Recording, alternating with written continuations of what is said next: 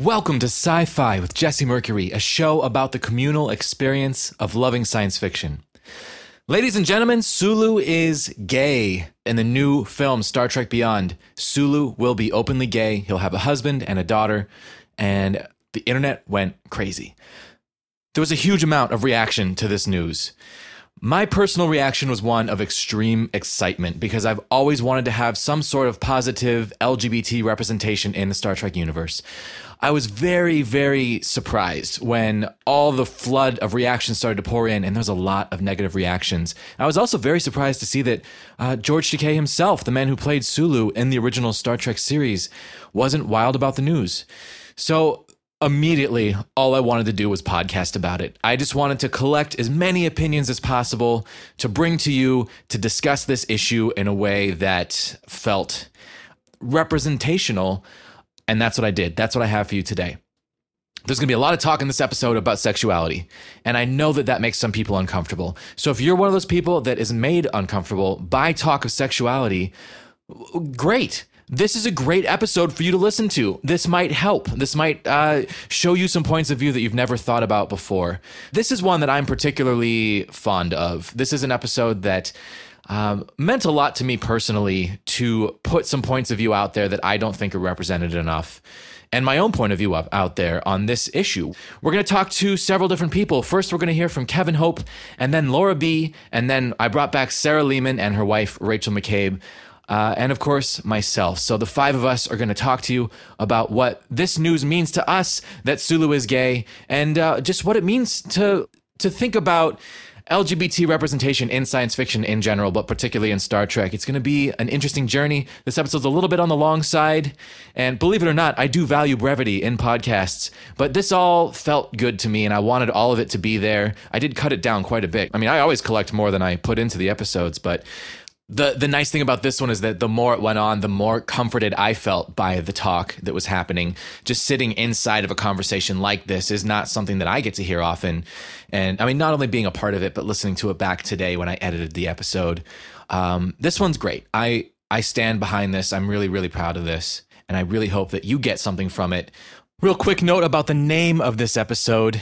Uh, when Kevin came over to interview, I asked him what he thought the name should be, and he recommended LGB Trek and I thought that was brilliant. And I was definitely planning on using that until I uh, contacted Laura B., who emailed me her thoughts. Uh, she recorded herself, and the file was named To Boldly Gay, where no one has gayed before. And then I had to call the episode To Boldly Gay because I love that so much. So it was a real hard choice between LGB Trek and To Boldly Gay. But we're boldly gaying. You ready? Here we go.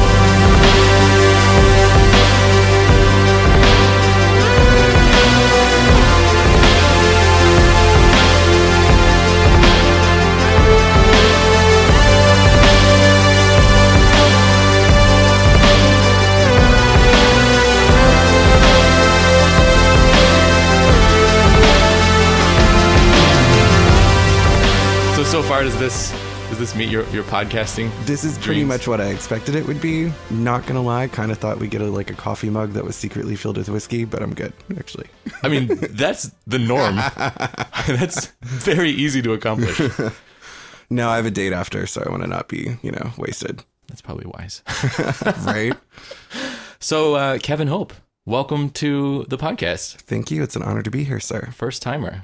That's right. Yeah. You're part of the Red Shirts Star Trek watching crew. That that's is how, correct. So we know each other. Yes, I was the one who told you to don't drink hard liquor during Star Trek night. Yeah. this is my first podcast. I'm super excited, guys. You have no idea. Oh, I'm really excited that this is your first podcast. Yeah. It's insane. Like I kind of expected this sort of thing. There's a microphone in your face. Yeah. I'm wearing headphones. Yeah but then this is really happening. Oh my god! And I'm being brought on as an expert. This is amazing.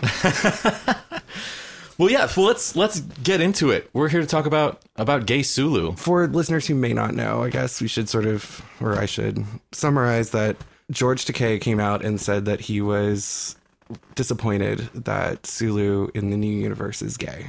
Yeah. Um, and then Simon Pegg, uh, who helped write the script, I believe, came out and said that you know he was disappointed and he respectfully disagreed with Uncle Takei's decision. Yeah. Uh, And then Takei came back on Facebook and he was like, Hey, it seems like people think that I'm mad at Simon Pegg or whatever, and that's not true. Um, I think that there's a bunch of different conflicts going on there, both George Takei being gay, George Takei being one of the wanting Sulu the way he thought of Sulu and the way Roddenberry thought of Sulu to be preserved. And I think we can all understand not wanting our our favorite toys to be touched, you know? Yeah.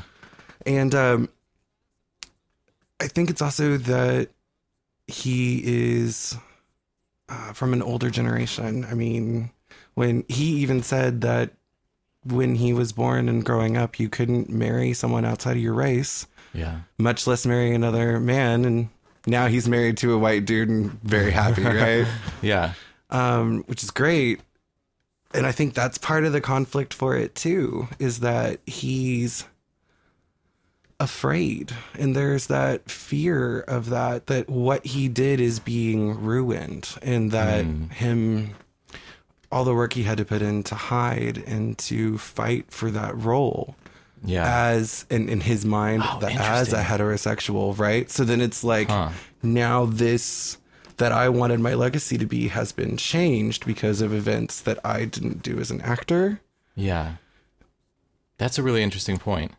And I, I I'm shaking my head kind of Yeah. right now because that also conflicts with me wanting to know that the first episode I watched was Trouble with Tribbles, right? Uh-huh. And that was in small town Texas. And the thought that there was a character on that show that was gay back then, uh, it would it would just add would have given me so much, given Yeah. me so much as a little kid watching it. Yeah, see, that's that's where I that's wh- why I love Star Trek is because Star Trek gives so many people something to look at and say, "Oh, that's like me," you know? Absolutely. And they've never done that for gay people. And that really bothers me. Like that's it's this thing that's just missing from Star Trek. And I, there's a lot of information out there about why it's missing. And of course, Gene I mean for Gene Roddenberry it was picking his battles where he got the first interracial kiss ever on TV. And I mean George Takei has come out and talked about talking to Roddenberry about having a gay character and he said like I wish we could, but we can't, you know? like I mean- we can only do so much with what we have, and that's the 60s. And I get that. But like when you get further in time and you get to the Rick Berman era of Star Trek, where they were on for, you know, decades, easily could have had a gay character. In the time where like Will and Grace was on TV, by the time you get to Enterprise, they definitely could have done it. And they still didn't. I'm, I'm you see me grimacing, and that's Yeah. a little bit because no, I don't really think they could have and have told the story they needed to because hmm. it was still a felony. Ah, that's so that's true. I mean, That's it so wasn't upsetting. God damn it. what didn't stop being a felony until 2003. Uh, they, but they, they kind of played with it. They they said like, well, we'll have this androgynous character uh, that Riker will fall in love with. Absolutely. and that episode was like made a lot of really good points and kind of touched on the idea of having a sexual identity that was not accepted by the mainstream. So at least they tried. But the thing that they've never done is uh, the way that they, the way that the, like Uhura was on the bridge. So Right. all of a sudden there's a black woman who is a part of this crew. It doesn't matter that she's black and it doesn't matter that she's a woman. What matters is that she's a part of the crew and she's accepted. Absolutely. And that's how I've always wanted to see someone from the LGBT community represented in- in Star Trek like that, where it's not that they are the gay character. Right. It's just that they are a part of the crew and maybe they're gay. And we had so Trek always had a character that was striving to understand humanity. Yeah. You have Odo, who is a being that exists as goop. Yeah. To- for a technical explanation, of course. Yeah. Uh, and he chooses to take on a male quasi Bajoran face Yeah. in persona And pursue a female. and pursue a female. Again, Yeah. very heterosexual. But why would a ball of goop necessarily choose to pick one gender? Why Yeah. wouldn't he explore both? I would if I had the opportunity. Yeah. It would be interesting to see what w- is going to happen with the new Star Trek Beyond. I think that the community is there, the passion is there for that. Yeah. And if I could like cross my fingers and just whisper to Scotty in the sky of information to pass along for me, it would be have them do an updated version of Fire in the Blood that never got released. Oh, Tell me about that. I don't know that. Oh, um, Is that a script that was never? it was a script that was never done, and Oh I'm my not God, I don't know the how- story. Tell me the story. Oh man, and I don't know how much of this script, how much of this is now just like urban internet legend. yeah. uh, but it was that they, the next generation crew, because you have to remember this is on in 89 90. So we are talking about gay people are dying. Yeah. They are dying left and right. We don't even have the first cocktail yet, or we are just starting to. Yeah. So this Mary, is a death Butrick died of exactly. AIDS. Yeah. Exactly. Who played Kirk's son and who played and who was in an episode of season one of TNG. That's right. Yeah. Or was it season two? Season one. Season one, I think. Yeah. Very, yeah. Because still there. Yeah. Quickly, everybody to our cell phones to verify. Um, I'm sure. Damn it. But so it was supposed to be that they came across this planet that was being ravaged by a disease in their blood. And it was kidding supposed to be how they all have to like donate part of their blood to help this alien species. Whoa. So they wrote an episode about the AIDS epidemic for TNG, and it, And it never never, made it to air. It never got I have never heard this. yeah, I, That's insane. again, I don't know if this is just internet urban legend, but I'm I feel that this is a very true. I would totally fit with how I think Gene Roddenberry viewed the world. Yeah. Um, but again, it was a product of their time, and it is fascinating to me that I have made it to a point where these stories could be told now. I'm looking forward to a trek that could tell a story that I can see me as a queer person Yeah. in inside of. And I can't imagine that the Trek community is not just hurting for this right now. Yeah. I think I think it's hurting for it. But then I, I see these things online that people post that they think it either shouldn't happen or that it doesn't matter. And I, I, I feel very passionately that it, it has to happen and matters very much. Um, how do you feel as someone who grew up watching Star Trek, feeling like you weren't represented uh, for your sexuality on the show? Is that something that you have wanted? Is that something you've thought about? Because you love Star Trek. I know how much you love Star Trek. Like, it- it's something that's very dear, near and dear to you as much as it is to me. Yeah, I mean, in, in a lot of ways, growing up in a very abusive uh, family that sent me to ex gay camp. Uh, Really? The Captain Picard being there um, really helped teach me lessons about what positive masculinity could be. And I'm very grateful for those. Yeah. Um, That's such a good way to put that. True. And I mean, he's not completely escaping the problems with toxic masculinity. Yeah. I mean, he goes into, in some ways, he goes to an extreme where he completely cuts himself off, Yeah. which is, is problematic. And Troi is always there to sort of call him out, which is lovely to see. yeah. For me, I would watch these shows and I would see, oh, like, you know, here we're watching an episode where a Vulcan is going through their every seven year sexual On adventure fire. sort of thing. Um, on Enterprise, you know, we saw the Denobulans and they're very, almost appears to be polyamorous in a very heterosexual kind of way. That's really true. I never thought about that. Denobulans are, are, are poly. Yeah, I mean, if he's got multiple wives and she has multiple husbands, Yeah. and Of course they are. I never Yeah. put it in those terms. I never actually thought that maybe they were trying to make a statement about sexuality with that. Uh, I, I don't know why I never put those pieces together. Because the only statement Star Trek makes regularly about sexuality is men like to look at women half naked. This you know? is so true. and we should say, you know, Star Trek is not super great on uh, the whole misogyny concept. No. I mean, let's start with the uniforms in the 60s and Yeah. start working our way forward. Yeah. But we could see all these very interesting, very different points of view. And yet it was never one guy holding another guy's hand. I was just Yeah. never there. That was never a place that I could really fully be. How does that feel? Normal, because that is the world that I live in. I mean, See, you and, know, and wh- that's wrong. I mean, it shouldn't feel normal. Uh, name five movies that have gay leads, right? You've got Brokeback Mountain. Yeah, that's Uh, one. Yeah. and I mean, I can name others that have are from the queer sub community that is Right. that was put up together. But Right. So th- something that people bring up is that uh, is the issue of representation, positive representation of of queer people, Right. and that that's to me why I'm so excited about Sulu and the new movie being gay because it seems like it's coming from a place of just wanting to have pure positive representation. And uh, I a friend of mine made a comment on my Facebook page about how uh, gay people are represented all over in popular media, and it started this chain of events that ended up in the thread being deleted for because someone flagged it because it got kind of violent, like not violent, but like it got very angry. Oh, internet comments, you never fail to disappoint. Yeah. And one of the points that this girl was making, um, who self-identifies as queer on the on the page, uh, she was saying we're not represented at all. You know, the representation you see in the media of of gay people is is a token person who is only gay and is not a rounded character. Uh, the only the only one I can think of that I think is a very rounded character is Captain Jack Harkness from Doctor Who, and then from uh, Torchwood. When he's introduced in season one of of New Who, he's like the rogue.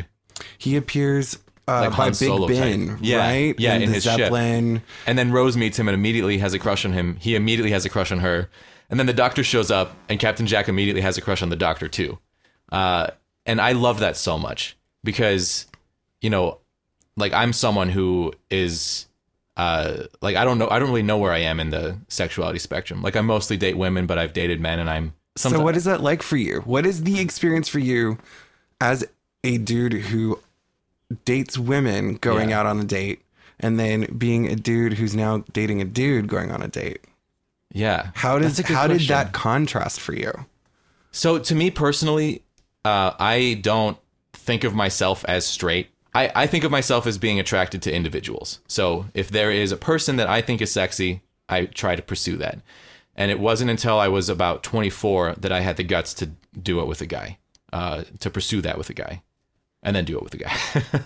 um, and it was like a big, a really, really, really difficult thing for me to admit to myself that I uh, was sexually attracted to men because I always knew I was attracted to women. So like when I grew up watching Star Trek, I didn't feel like I wasn't being represented because I didn't really because I was attracted to women. I had the biggest crush in the world on Counselor Troi. Like I still do. Uh Quick interrupt. Yeah. I knew that I was gay earlier because all of my friends were talking about their crushes on Dr. Troi and I was like, but Worf is pretty. That's awesome. Yeah, and there's not really like a there's not even a character on TNG, a male character that I'm attracted to. It's like I am attracted to men sometimes, but it's very rare. It's it's very rare. So when it happens, I get really excited because I'm like, oh, this is my chance to experience this thing that that I want to experience for me as a person. Because I want to be a well-rounded person. I want to have a well-rounded sexuality. I want to understand myself as well as possible. The first time I went on a date with this guy, I was so excited. I think I was more excited than I would have been if it was a girl, which is wrong. But I don't I- no, I don't think so either. well, I Anyway. I think that there was a part of me that was just like, I'm doing it, you know? Like, I'm actually really into this person. Like, after the date, we went and made out in his car and like feeling each other up, and it was in his truck. Oh it was God, so hot. amazing. It was I great. I just had like the best time. I had so much fun. And we were walking down the street holding hands. And to me, it felt very, very natural. It felt like it always has with women. Um, Were it- you more aware of your surroundings with a guy than with a girl? I was so much more aware of my surroundings. dude. Yeah. Oh my God. yeah, I was that's, I uh, was very much more aware of my surroundings. That that's super true. And yes, you're in. I'm. I'm assuming this was Seattle. It was like yeah, it was like a block away. It was in the middle of Capitol Hill, which is I mean, there's Right, I gay mean- people everywhere. Uh, There's gay people everywhere. If you've never been to Cal Anderson Park, you can see regularly see men holding hands with men and women holding Yeah. hands with women, and Yeah, it. And yet, I am constantly aware of where more aggressive looking dudes are because those people have hurt me in the past. yeah, and that is a constant thing when you're out and especially when you're out as a visibly queer person Mm-hmm. that i don't think most straight people really have that impression of yeah. I'm someone who can very easily assimilate into completely straight culture. You know, like I can show up with a female date to something, and everyone thinks that I'm straight. I think most of my friends probably think of me as straight. Um, n- not my close friends, like my peripheral friends. My close friends hear me talk about dudes a lot, uh, but my close friends also hear me talk about women a lot. Um, like I'm not, I'm definitely not like holding myself back from dating more men. I'm not like a closeted gay person. I just I'm very picky. And then when someone when someone of either gender breaks through that pickiness, I really, really try to go for it. And I wish I part of me wishes that it that there were more men, just because I enjoy the variety of that.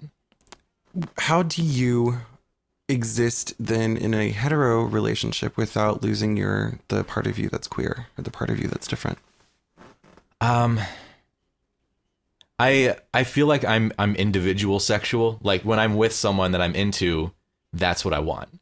Uh, When I'm when I'm with someone who satisfies me sexually and more importantly uh supports me emotionally, that's the person I want to fuck. To me it's not I I don't see gender as being like uh like penis or vagina, you know? Like do you want to fuck someone with a penis or fuck someone with vagina? It's like I don't care. I want to fuck someone that I'm in love with. And that could be anyone. It's a very interesting thing you just did, which is you linked uh, your attraction to people's genitalia in, in that instance, or, or dissociated, I guess I should say. Yeah, I, I was going to say I'm saying the opposite. Yeah, Yeah. um, Which I really believe. I have found that I am more attracted to masculinity Uh-huh. in general than I am attracted to Yes. penis. Yes. The- totally. No, I agree. I agree. In, in um, so Megan Rapinoe from the U.S. Women's National Team. Yeah. I have a huge crush on, and I really struggled with that. I was very uncomfortable with myself for a while because I'm like a Kinsey six. Occasionally, there's pretty women, but I don't like you know. I just want to touch for a second. I don't want to really do anything. um, and she just blew me out of the water. And of course, like all of my lesbian friends are like, "Yeah, it's Megan Rapinoe. Yeah, everybody has a crush on her. That's not even special. I'm not even surprised." Yeah. Yeah. I I feel that I feel like I'm attracted to femininity. And when I find that in a man, sometimes it can be really intense. Um, like the level of attraction. Like the the the man I went on a couple dates with was very feminine. Like long hair, wore makeup, um, gorgeous, like super sexy. But you know, the first time I, I saw him, I knew it was a man immediately. It's not like uh, you don't know it's a man, but there was something so sexy about that. Like I, I love a, a dude in eyeliner. I don't know what Ah, it is. guyliner. Yeah, guyliner. no. I mean, Ziggy Stardust, Prince, these are Yeah. all, I mean, did not shy away from embracing their femininity and were revered as male sexual icons. Yeah. Uh, and I, And I'm sure they fucked men too. Like I, I guess, I mean, that isn't really, I mean, I think it would be cool if we found out that that was, was true about, well, we know Prince. We know Bowie fucked men. We know Bowie. Yeah. I don't know that Bowie would say that he identified as bi though. Or would And he neither would I. say he would identify as queer. Yeah. See, that's what I've been thinking about recently is like, if I were to identify, what would I say? And part of me wants to say queer because I feel like queer means whatever you want to be. And the problem is the legacy of homophobia and heteronormativity is that heterosexuals just can't really use that word in the way that I can. Right. Uh, or, and you can, obviously. Well, I would I would feel like a poser if I went around calling myself queer. I really would because of the ratio, uh, because it's a very high ratio, like female to male. You know, uh, like I've had two experiences with men that were very intense. Um, like one was just sexual, and one was like this person I went on these dates with, um, who I wanted to pursue something with romantically. That's and that's the only time that's ever happened. Um, but there, when I was like 24 or something, I had this really intense, like 24 hour period where a bunch of nudity happened. Ah, that Um, sounds like good times. it was great. Like I really, really loved it. I had a great time. It's the only time in my entire life. I've never told this story on the podcast. Uh, it's the only time in my entire life that I did something purely for sexual pleasure. Because norm- normally I'm the type of person that only wants to sleep with people that I want to date. Uh, I'm, I'm just that's wired really, really deep into me um, by my family, by um, by Star Trek in a lot of ways, which is weird. But just kind of like the the the moral high road of Star Trek Right. made me really value my relationships and- Absolutely. and, value sex as as a relationship. So it's really difficult for me to just like sleep casually with people. I have a hard time with it. I I can totally see that. I would say that I have had experiences where I am like, woohoo, put me in the shuttlecraft and we are on our way to gay rise up, baby. You know, Yeah. So this guy, this guy was the only time I ever did that, where I just wanted to know what it felt like. Um, and we did I'd say like 80% of the things that two men can do together. I won't go into specifics. I feel like the leather communities they're like girl maybe 70. the leather community probably is like 48, 48, you know? Um, so to me, like what I wanted to know was, will I enjoy this? And the answer to that was yes. So then the next question is like, what does that mean? And the answer to that for me was uh, someone's. It it literally means that someone's genitalia is not the deciding factor uh, in whether or not they are an attractive person to me. If I can have a sexual experience with a man that I really enjoy, and have sexual experiences with women that I really enjoy, then what I'm looking for is a person, and I can just forget about the rest of it.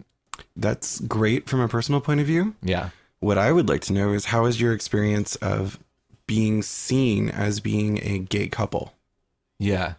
And that societal experience, I think, would be very different. Uh, I think there's a lot of ways that straight couples just sort of fall into an accepted norm and an accepted rhythm that is set up for them. Uh huh.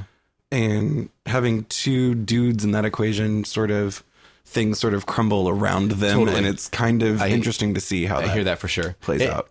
And I don't think that like I'm from San Diego, and I think that in San Diego it would have been a much bigger deal than it would be up here. Like up here, I have this wonderful group of supportive artsy weirdo friends, most of whom have been on this podcast, and they would I mean they wouldn't even bat an eye if I showed up with a with a guy to something.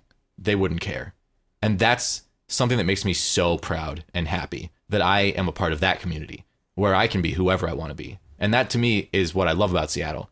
Unfortunately, as Seattle's growing, that ideal is shrinking, uh, as evidenced by hate crimes, which are happening now more and more frequently in this neighborhood that I live in, which is traditionally the gay neighborhood. Yeah, for those who don't know, I mean, uh, there's definitely been an attack on people, um, specifically trans people and trans people of color Yeah. uh, in the Seattle area, um, and including Capitol Hill. But it it is not like the rest of the major party neighborhoods like Fremont or Green Lake or Beacon Hill, or well, not Beacon Hill, but no one's areas. in yeah, Hill. no one's really First Hill is, I guess, what I meant to say. Yeah. Um, things like that have started happening, um, and it is not necessarily that these are just now started happening. It's that this is a continuation, but instead of being bigger things like the fire that was started on New Year's Eve at, I believe it was Neighbors, um, to specifically to try to take out gay to take out gay people. Oh, you oh my god, Uh, I didn't hear about that. God, I think it was 2010, 2011. There was Wow. ricin found in the air conditioners in one of the gay bars here. Oh my god. And I mean, we can just keep going back through it. Um, you know, and then of course, we are living in a society where Pulse happened not Yeah. too long ago. Orlando. Um, oh yeah, no, beam me up, put me in one of those holodecks, and yeah, let me go sit at Quark's bar for a little bit and Yeah. chat with Dax about her kiss. Yeah. Uh, for those of you who haven't seen Deep Space Nine, you should immediately stop listening to this podcast and go watch Deep Space Nine. Well, finish the podcast first and then go watch Deep Space Nine. There is an episode titled Rejoined where Dax meets one of her former lovers. Um, who, so Jadzia, Jadzia Dax used to be Torias Dax, who was the space pilot. Yeah. and he was in a relationship with the other trill that came on board in a heterosexual marriage. And he died suddenly. The symbiont was passed on, and now the symbionts have changed hosts and are meeting again, mm-hmm. this time as women. Mm-hmm. And it does feature the first same sex kiss mm-hmm. because it does, they, that is good. There's whole, hands holding imagery, but it is also portrayed as being very negative and against trill culture because they're meeting again and the symbionts should go have new experiences. Yeah. And um, it's also just cast in the terms of this heterosexual past that they can never escape. So it's like, no, this isn't really gay. She's not really gay. Right. She's just remembering being a dude, which in some ways is super progressive and in some ways is super disappointing, especially Yeah. in a society when gay people had just really started to break through the barrier. Yeah, that's there's a several moments where Star Trek tried, and I, in my opinion, failed. Uh, Yeah. that one for sure. There were moments in that episode where I was like, they're doing it, you know, like when Dax wants to fight for her right to love this person. Absolutely. Like that moment had it. But then they did the same thing on, on TNG. They had a trill. Dr. Crusher fell in love with the trill the first time we had a trill on the show. And it gets into a female host at the end, and the female still wants to pursue Beverly. And Beverly says no. And, kind of like with disgust almost. Like, oh, I would never, you know, like this is too far for me. And I I hate it. Like, why did they do that? Especially because we see Crusher as being so compassionate. and so progressive. They used they used homosexuality as a punchline, almost not a punchline, but as as a way to kind of reset the clock because they always have to reset the clock at the end of the episode. They can't have. Dr. Crusher falling in love with the character without that character leaving at the end of the episode because that's the type of show it is. And the way that they did that was the easiest thing they could think of, which was t- such a total cop out. Let's just make the Trill turn into a woman. And then, uh, of course, Beverly will not be interested. And I don't think that they meant that maliciously. I think that that is a sign of just like latent, um, uh, the the latent disregard of Right. I mean, of queer people in our society. this was the early 90s. It was that you were not going to see two women kissing on national television. We couldn't even, you know, say gay until Ellen did in the 97 or so. It, so it's not surprising. It's just frustrating. Yeah. In those terms, though, we've come real far. I mean, you watch It's Always Sunny in Philadelphia, and you'll see things that you never thought you'd see in your life. And that's on TV. And not all good, not all bad, but the fact that it's all happening uh, thrills me to no end.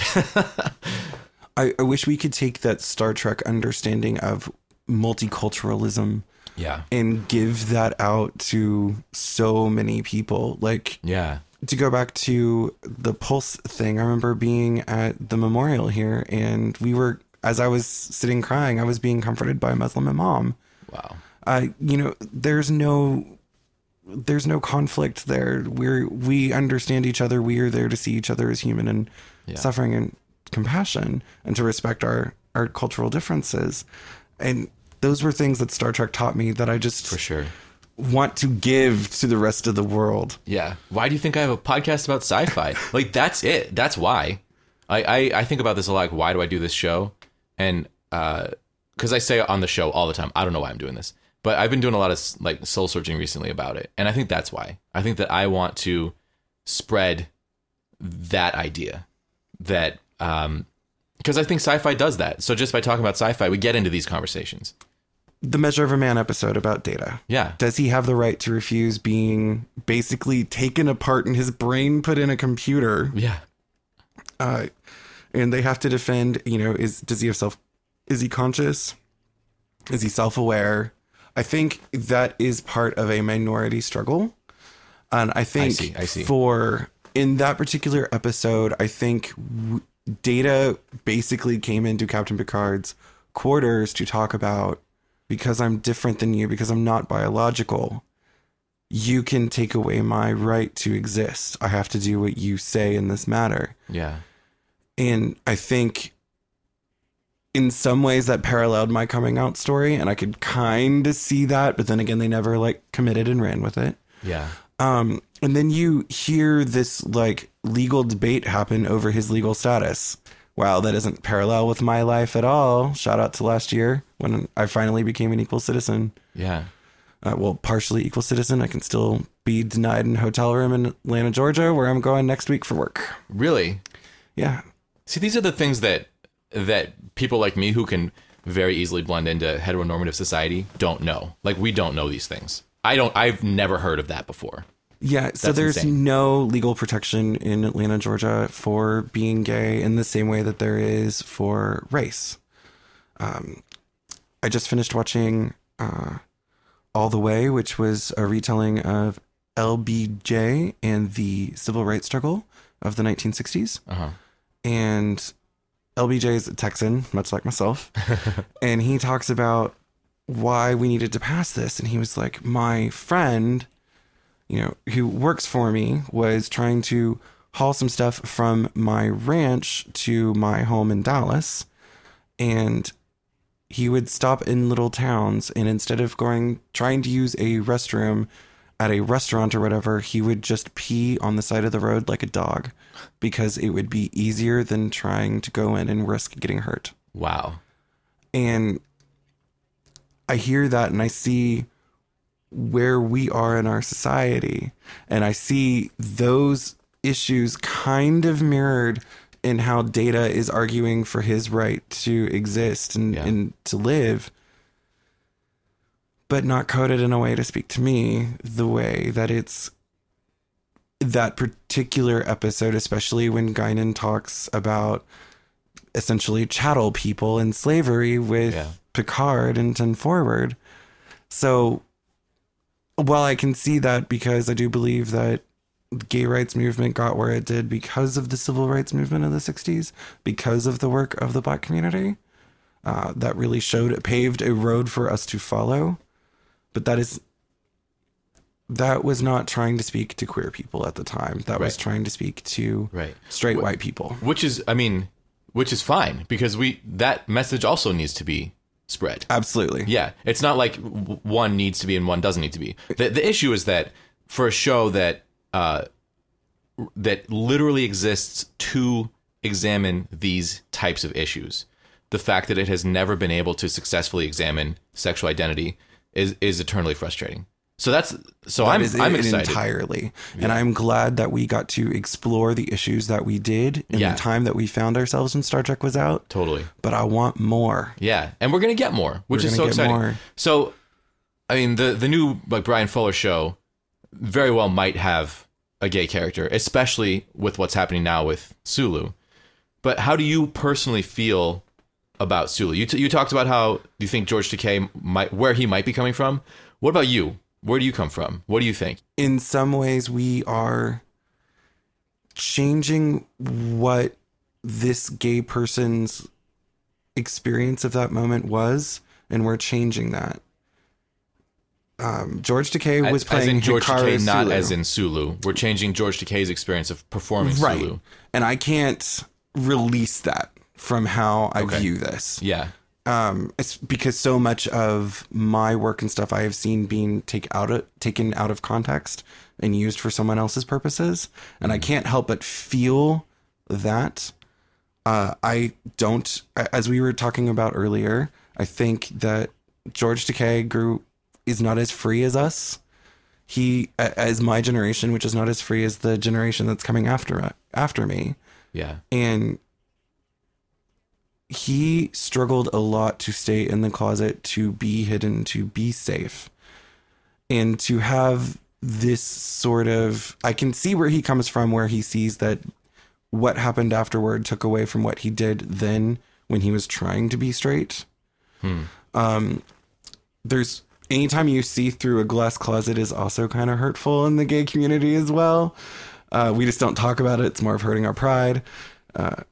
What you mean? Like when it's obvious that someone is gay and they're pretending not to be? Right. So in the closet is no one can really tell, but then sometimes there are people that are just closet. in a glass closet. Yeah, Um, I'm excited in that it gives hope to new generations that see the show that will always have seen that there was a queer presence in it. Um, and that makes me feel good. I'm excited that John Cho, uh, I apologize. I always want to say John Woo. It's John Cho. uh, did not blink an eye, does not care. yeah. Um, Zachary Quinto is a gay out gay man who's playing Spock. Um, I. It is a new world of Star Trek, and we are about to enter a new phase where we're finally going to have a queer cast member. Doesn't that just fill you with excitement? It does. And that makes me feel that maybe a gay story is going to come out of this. Yeah. That it is not going to be just thrown away. Yeah. I also feel like Su- uh, George Takei stopped them from having Sulu come out with a samurai sword in the Naked Now. He came out with an epaulet and and the Three Musketeers tradition, and he specifically did that because they were trying to import impart another part of George Takei's reality into Sulu. Hmm. So I can see where that his mindset has come from there. Yeah. What I think is more important is that we are going to look back on Star Trek and think of Sulu and think of George Takei and think of that there was always a place. There always should have been a place at Yeah. that table. That's that's what it does to me. And now we're going to know that there is a place at that table. And Yeah. it would be amazing for me if people would, if there was a whole generation of gay kids that came to me on Halloween dressed up as Sulu. I would be so happy. Yeah, to me it says that that it was always there. That there was always a gay presence. And it's not that uh, which I know is not true, but that's what I interpret it as. And it's not that uh, it wasn't there, it's just that these people don't judge each other on their sexuality. So it's not something that came up, you know? Like it's not something that came up on the show because the show wasn't about wasn't about that at the time. Um, but it was always there, and there is a place for that, and I think that's wonderful. And what I want to see is it come up on the show also. Right, because that's the lived experience of being a gay person, is that it, it comes up. right? You know, you, you don't interact and live on a small ship without people Right. figuring out that you're staring at the hot guys' butts, not the hot girls' butts or Right. whatever. And the or what the, holodeck programs you're running. the heterosexuality comes up on the show constantly. They're very sexual people in the future. So it's bizarre that it's so bizarre that it's never come up. It's correct. I really, really, really appreciate your input. And I this was so fun. I we should have done this a long time ago. Thank you very much, sir. Anytime you'd like to have me, I'd be glad to be here. Yeah, we'll definitely have you back. If you if you what I like to do is like if people have things that they want to talk about, like let me know. And I get really excited and then I go like watch all the movies and read all the books. Excellent. Well, when the new show comes out, if there is a gay character, I will be back on this podcast to talk about it. That would be awesome. I would love that. Kevin, thank you so much. Thank you, sir. Live long and prosper. Yeah. Okay, that is my chat with Kevin Hope. Kevin, thank you so much for coming and chatting. It was such a pleasure. Next up, I have something very special for you. I have been planning for a while to start bringing you some thoughts from my friend Laura B. My friend Laura and I used to play in a band together back in San Diego, uh, way back in the day. And you can actually see her in my Android Rock music video, which I talked about a few episodes back. Uh, I asked her to be in the video and play bass, and I loved hanging out with her and having her pretend to play bass so much that I asked her to learn to play bass for real and play in my band, which she did, and we played together for a few years after that, and it was wonderful. And then she moved to London. She moved away to Europe, and we no longer got to play together, no longer got to hang out, and all that was very sad. But Laura met Nancy in Europe, and they got married. And that's such a beautiful thing. I've been thinking for a while how much I wanted to get Laura's opinions on several different things that we've talked about on the show. And I also had the thought that it might be really cool to see what her life is like as a sci fi fan who has moved away to another country. How has that changed her perspective on several different things? And of course, since she's part of the LGBT community, this seemed like the perfect opportunity to get started with our very own international correspondent. So, when this episode came up, I knew I had to get her opinion on the record. So, I emailed her yesterday and I said, Laura, can you give me something like tonight that I can put in the episode tomorrow? And she was such a good sport. She uh, recorded this for me, sent it over. I love it. It's perfect. So, this is our first uh, first report from our, our brand new international correspondent for Sci Fi with Jesse Mercury, Laura B. Let's hear what she has to say. Hi, Jesse. This is European correspondent Laura reporting in, uh, not so much live as recorded uh, in London through a series of tubes to you. Hi, Internet. Uh, I've never podcasted before, so this is gonna be interesting. Maybe terrible. Sorry. But I'm here as a professionally queer correspondent? I don't know. I don't get paid. But anyway, um, here to talk about LGBT uh, visibility in the Star Trek universe. Uh, obviously, this comes as a result, uh, this discussion rather, comes as a result of uh, the announcement recently that Sulu in the next Star Trek film is going to be out and openly gay, um, which I think is fantastic. With a caveat, I am all for more representation of people like myself on screen. Uh, I'm very, very pleased that there's going to be an openly gay character in the Star Trek universe. I am thrilled that uh, it gets to be uh, Sulu, but I'm also a little like I can see George Takei's point as he tweeted and and explained on Twitter at various points over the last little while that changing a character within a, an alternate timeline to be queer or gay or interested in their same gender that's not a huge stretch and that's not a problem. But why did you have to do it for the one character for whom the actor who played that character is openly gay? Um, so I mean, I think any boundary pushing in that department is is good. I, I want more representation rather than less. Uh, the problem is always going to be a little bit that like you could have made someone else queer, you could have made somebody bi. There's there's very little bi visibility in media generally which is something my, my wife complains quite a bit about. Uh, so I'm going to plant that flag for her that that bi people exist, uh, and it would be it sure would be nice to see uh, a little bit more diversity in in sci-fi in general and in Star Trek in particular, because as a television show, as a, an extended universe, as films, as novelizations, as all of the various different facets of this fictional universe uh, or universes at this point, um, representation has been great for a lot of people. I'm not going to say everybody, but it's still a universe that I feel tackles diversity well and and inclusively.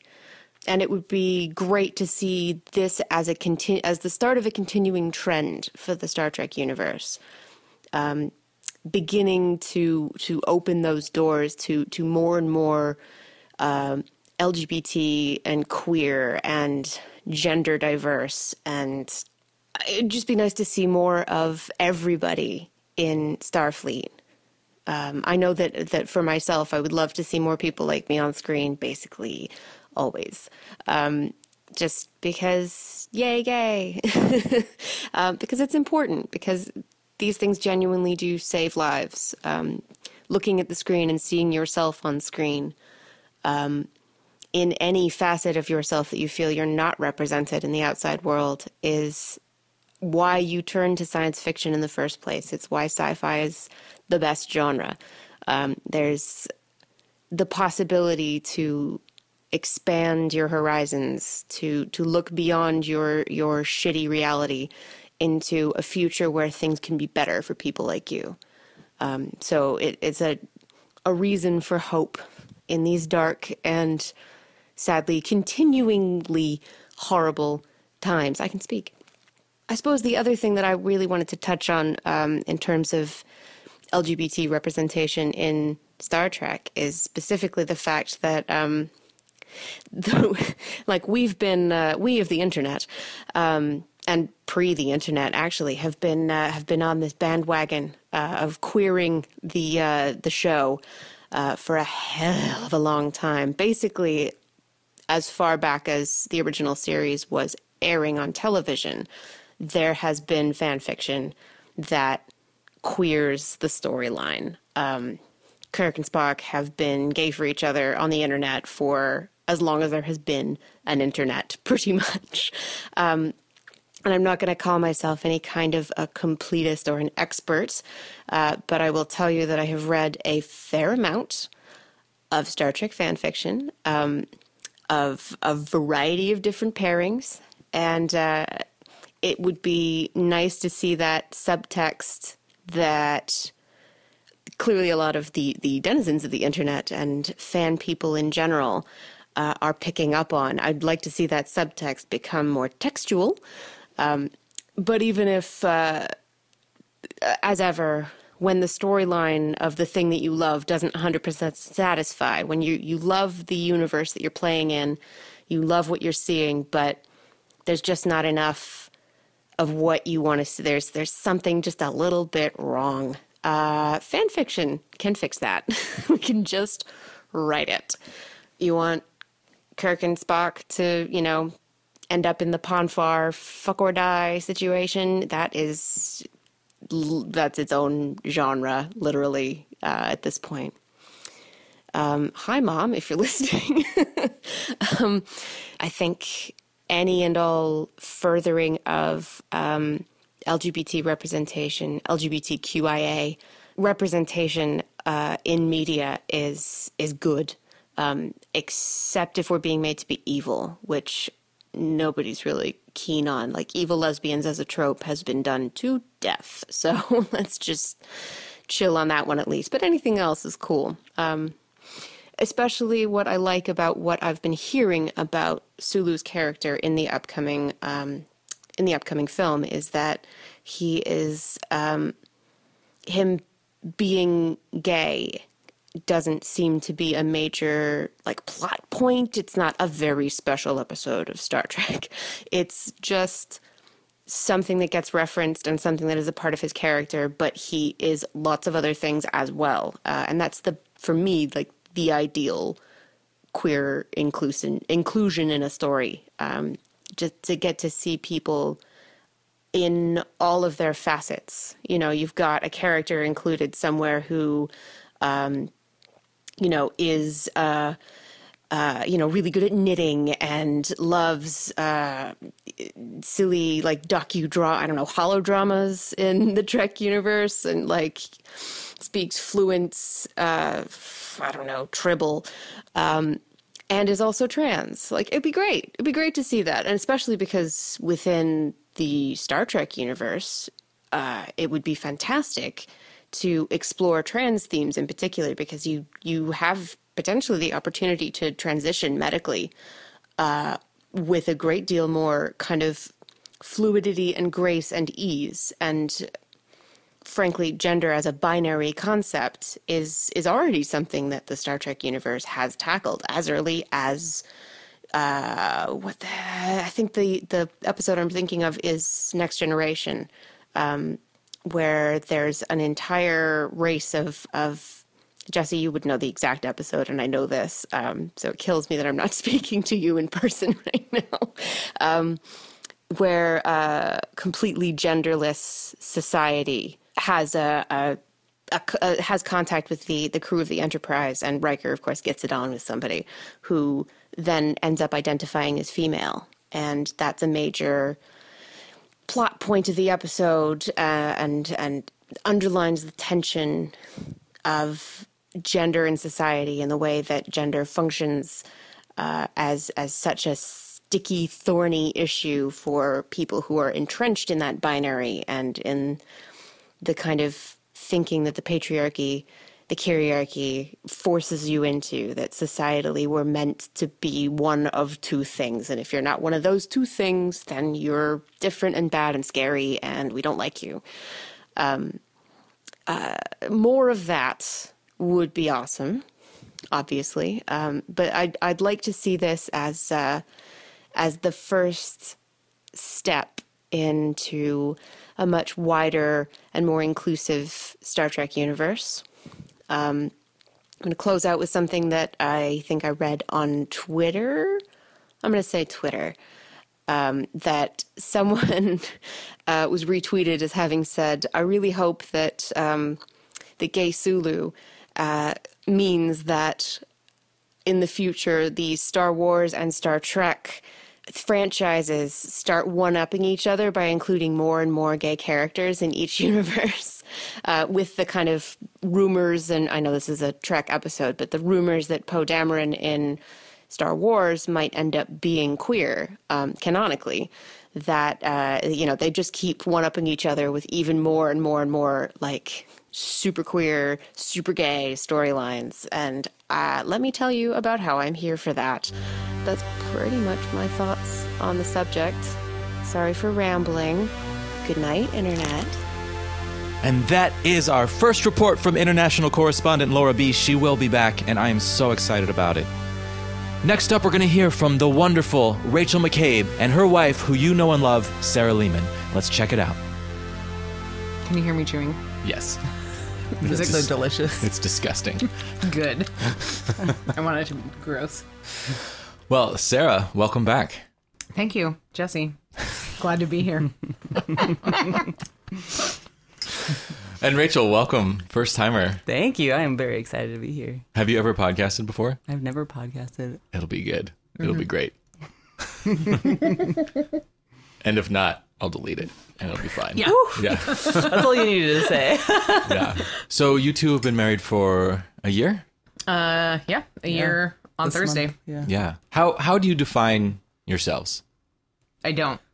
Oh, Yeah. See, this is like a very big topic of conversation earlier today because everybody's so. I was saying everybody is so set and putting people in a box, and so you have to be described as like a lesbian or gay or queer or trans or straight or whatever. Or Some people just need to like put you in this thing. And so we were talking people describe you like after they get to know like okay, like yeah, you're a white girl. Mm-hmm. After they get to know that you're like a lesbian, that's how you're that's the first thing that people describe you as like, oh, the lesbian that's da da da da da da da. Yeah. yeah.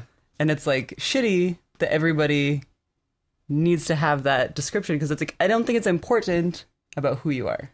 I think that I think that it's important in like the sense that there isn't like equality.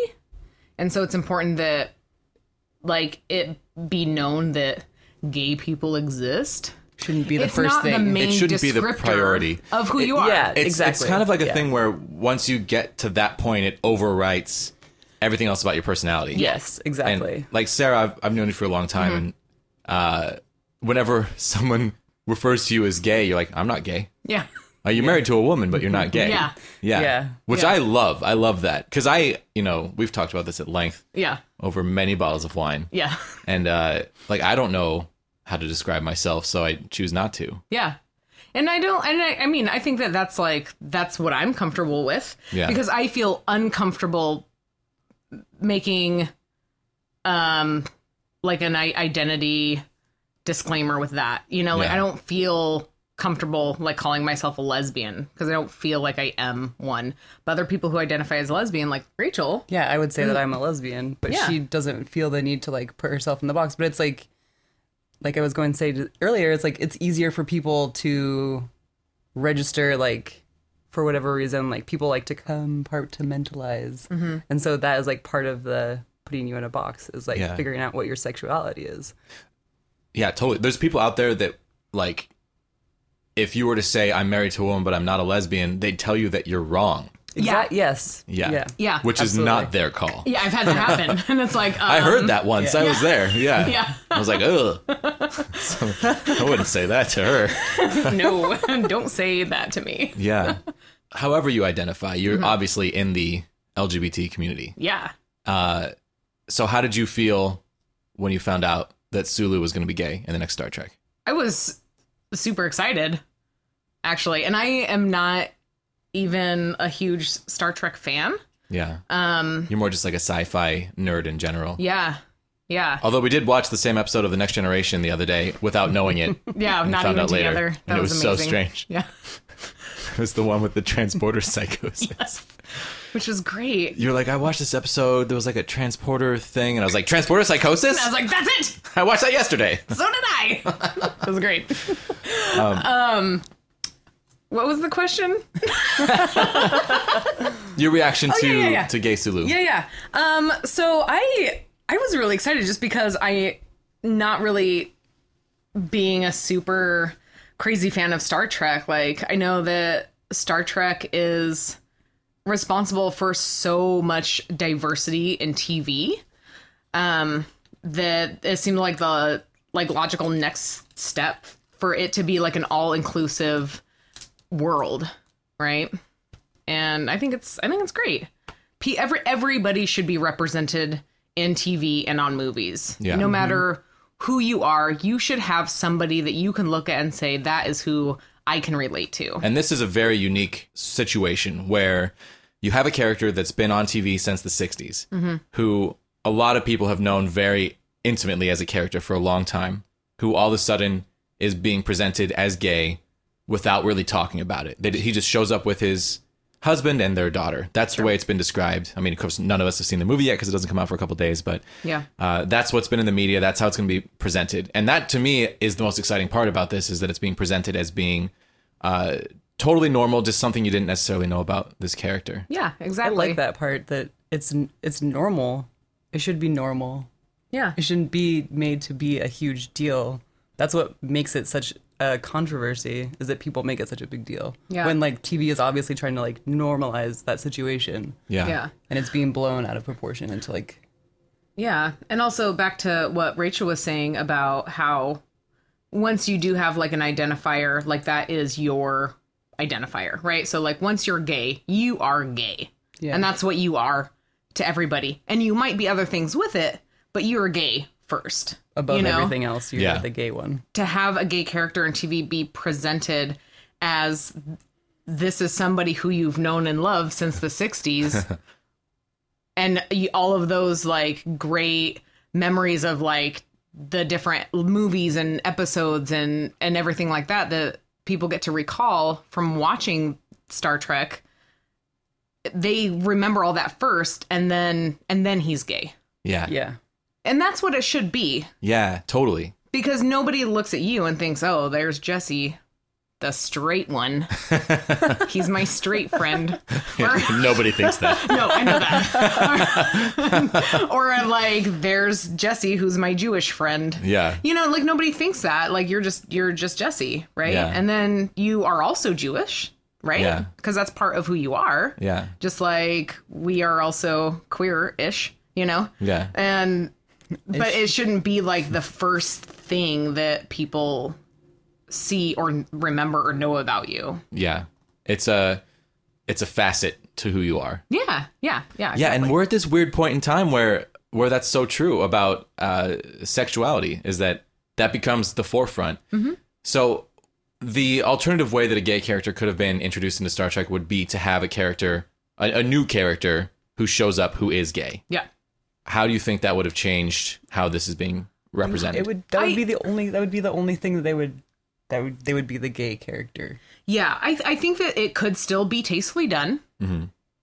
Um but I think that the audience would know them as the gay character. yeah, where that is the overriding aspect of their character. Yeah, yeah, exactly. It's like when you think about watching Will and Grace, right? it's the gay show. It's the gay show. Yeah. Yeah. And like ever since Ellen came out, Yeah. like everyone loves Ellen. Like I love Ellen. She's hilarious. I have been watching her since I was in like middle school. But like she's super popular and people just like love that she's so funny and they don't mind that she's gay.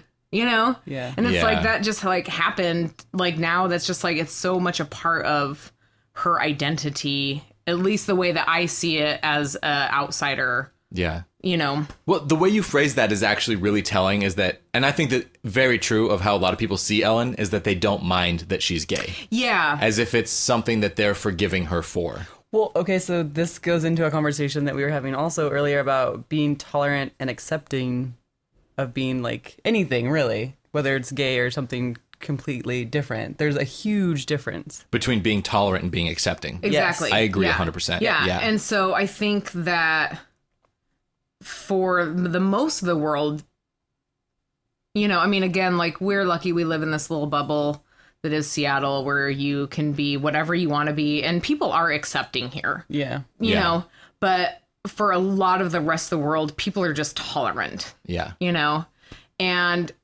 i think that that's why it's so important to have gay characters mm-hmm.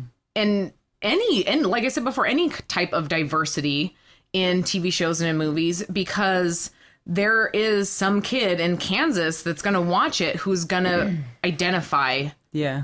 you know and finally feel like he or she has a voice Yeah. And alternatively, you're going to have the people who are outside of that group who are who will see someone in that group that they will identify with on some level and then realize that they can identify with people of that type. Yeah, exactly. If you if you have been watching Sulu as a character for so long and you have felt some sort of connection to him and you felt like you've identified with him and you've been able to relate with his character through all these years, then the fact that he's now gay just means that you can do that with a gay person too. And it Yeah. shouldn't be and it's no different because it is no different. Exactly. Totally. Yeah. Yeah. The so the way that this has been received by people that I know and uh, and respect, like friends of mine, uh, was frustrating for me personally. Where I saw a lot of comments pop up. Um, and like the main reason I, I thought to do this podcast was because there was this thread on my Facebook page where uh, I posted up the article about Sulu being gay, and someone came on my Facebook and said, I don't see why this is a big deal. And it started this really kind of violent thread of discussion Yeah. between him and two people who identified as queer. And it got very disrespectful very quickly. Yeah. Um, so I want to kind of break down the statement. This isn't a big deal. Yeah. Um, like let's look at that from from from our perspective. Yeah. So, I mean, I know how it makes me feel to hear that, but how does it make you guys hear? How does it make the two of you feel to hear someone say this isn't a big deal? Well, part of me wants to be like, yeah, being gay shouldn't be a big deal. Like that should be something that you can just be. That's part of who you are, just be who you are, Yeah. you know? Um the other part of me is furious at it Because, because it is a big deal. Yeah. Because it's a struggle. yeah, and it's and it's it is a struggle that gets easier the older you get, but it's a struggle that never stops mm-hmm. and never goes away. And so people who say it's not a big deal don't think about the fact that they've ever had to say something to like their friends and family about who they are and wonder if their family is going to still love them Yeah. or they have never had to worry about getting fired from a job Or or, just, like, being, being denied harassed. health care Yeah. Yeah. or yeah being spit on by strangers Yeah.